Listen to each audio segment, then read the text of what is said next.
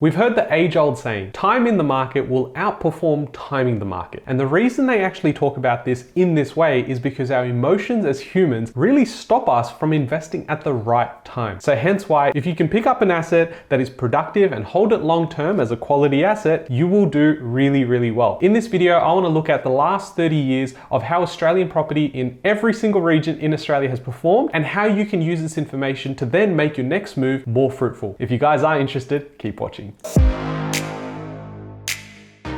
Hey guys, my name's Ravi and welcome back to Personal Finance with Ravi Sharma. If you're new here, smash that subscribe button because I talk about real estate, cryptocurrency, and financial freedom. Now, if you are interested in more updates like this, regular updates around stats, graphs, as well as what my own narrative and thoughts are, then definitely join in the link in the description below to Patreon. That is where I'm talking about this stuff every single day. People are probably getting sick of me because of how much I talk about, but I promise you, you will gain some value. And after a month, if you don't enjoy it, you can leave anyway. So there's a link in the description below. Be sure to check it out. Now, the following is driven by CoreLogic data. This is where the research paper came out, suggesting that over the last 30 years, if you had invested into these markets, you would expect an X amount of return. Now keep in mind before we jump into you know some of the graphs that I show you, that these are generalized markets. So if they refer to Sydney and they say, well, it went up by 400%, that doesn't mean every single suburb went up by 400%. It's very important to note this. And some of you guys are going, oh, Ravi, I've heard this before, like keep moving on. But the truth is, every day new people are coming onto the channel and they may be just used to what Channel 9 is saying. So as part of my journey with you guys here is to try and educate as much as I can. And if you are new here, you definitely want to smash that like button so we can share these videos out to more people like yourself. What we have on the screen right here is a really busy graph, but I'm going to break it down with you guys so it makes all sense. Please do not get overwhelmed. Now, first off, you're going to see those lines that are going across combined capitals, combined capitals units, combined regionals, and combined regional units. It's basically tracking the median house and unit value over the past 30 years. And what you can see is the trend is all going towards one side. Now, as we go through this, you know just as much as you know going and running your own business or in your job, things aren't linear and they're not supposed to be. The natural market means that there are forces going in and going out. And what this graph really illustrates well are those changes that came in during that time to cause a particular shift in that market, and which is what we're going to go through. The graph starts at July 92 at the bottom left hand corner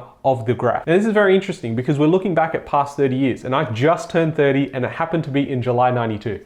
Yeah, I just turned 30. So it's super cool to actually see these dates line up. Now, if we zoom into that area, it says the Australian mortgage rates fell from 17% in 1990 to 6.5% in 1998. And that was because we had the recession that we had to have. Now, I'm not going to go through each and every one of these. You can pause the video, have a read through. It's very informational and it's very overwhelming to go through every single one of these over a 30 minute video. Most people will leave at that point. So definitely pause this video, take a screenshot if you need to, and let's cover off some of the highlights. Now, again, reading at the bottom, you've got the property boom of 2000 and 2003, which is where Australian Australian values had surged 65% higher between Jan 2000 and December 2003. Now, when you actually look at some of the changes that happened during this time, you've got the capital gains tax rules changed, but more importantly, you've got first home buyer grants and GST introduced. These were major changes for Australian property, but the entire economy as a whole. What kicked off next was obviously a huge bull market. Now, what's interesting is the following period, we had mortgage rates actually increase from 6.1% to 9.6% ending in August 2008. Now, we all know what happened in 2008 2008, 2009. But what's important is that rates increase, but we also had prices increase of property prices. So if you're someone in the boat that thinks interest rates go up mean property prices go down, this must be news to you because it has happened before where interest rates have increased, but so have the prices. Now, is this time going to be different? Well, we're already starting to see some housing markets correct, and we're going to cover that off in a little bit. The 2008 2009 GFC was a major global event.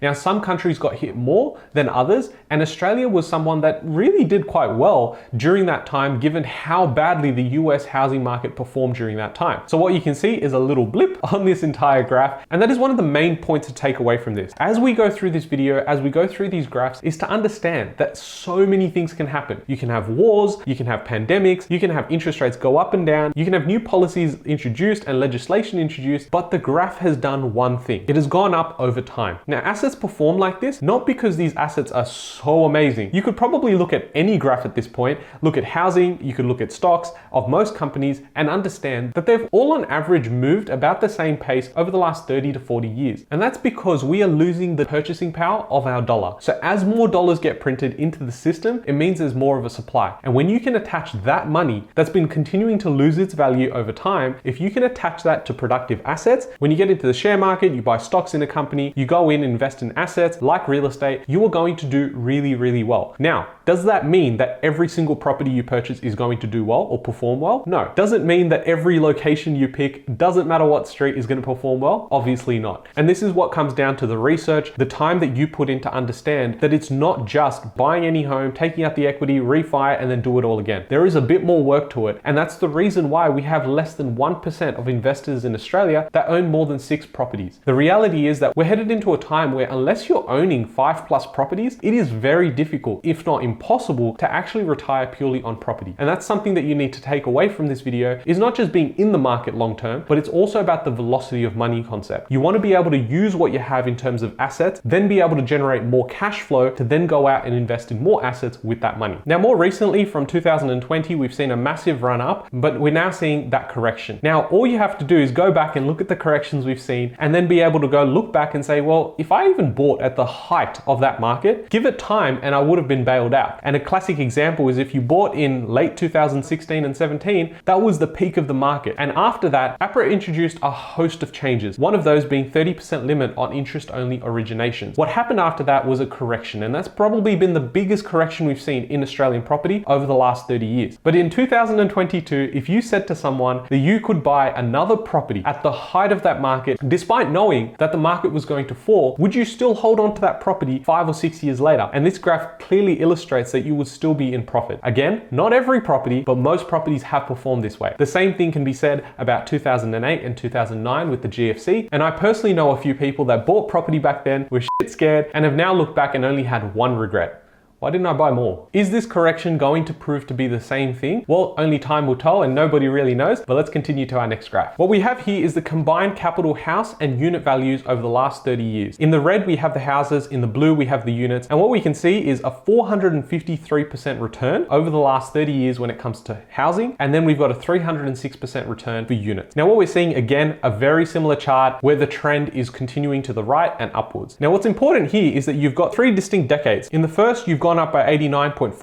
60.5%, and then 82%. Again, average of all markets, but there have been some areas that have grown a lot more than this. And even in the past five years, there have been properties that have gone in and doubled, if not quadrupled, during that same period of time. So definitely do not be fooled by the fact that this says only 450%, because I got told properties would double every 10 years. The importance of time in the market and compounding interest really proves that if you buy the right asset, you're going to do substantially better than buying an average property in that area. Now, the beauty of real estate, especially here in Australia with the laws and how the policies work at the banks, you are able to go in, use a 10 or 20% deposit to go and leverage and have the bank foot the rest of the bill. If you know how to do this well, you're going to make a lot more than 450% because what you need to understand is that your deposit is only 10 or 20% of the entire value. So, as the price of the property increases, your actual deposit or cash on cash return is significantly higher, which allows you to go in, take out that equity, and repeat the process. If you are interested in knowing how to use equity from one property to go ahead and build a property portfolio to retire in 10 to 15 years, drop me a comment down below and say retire in 10 and I'll be sure to make that video. I hope you guys have enjoyed this video and got some perspective on the fact that yes, short term, there is so much noise, there is so much emotions out there, especially when interest rates are going up. You've got the media going out and fear mongering really, but the reality is long term, if you buy a productive asset, you will do pretty well. I'll catch you guys in the next one.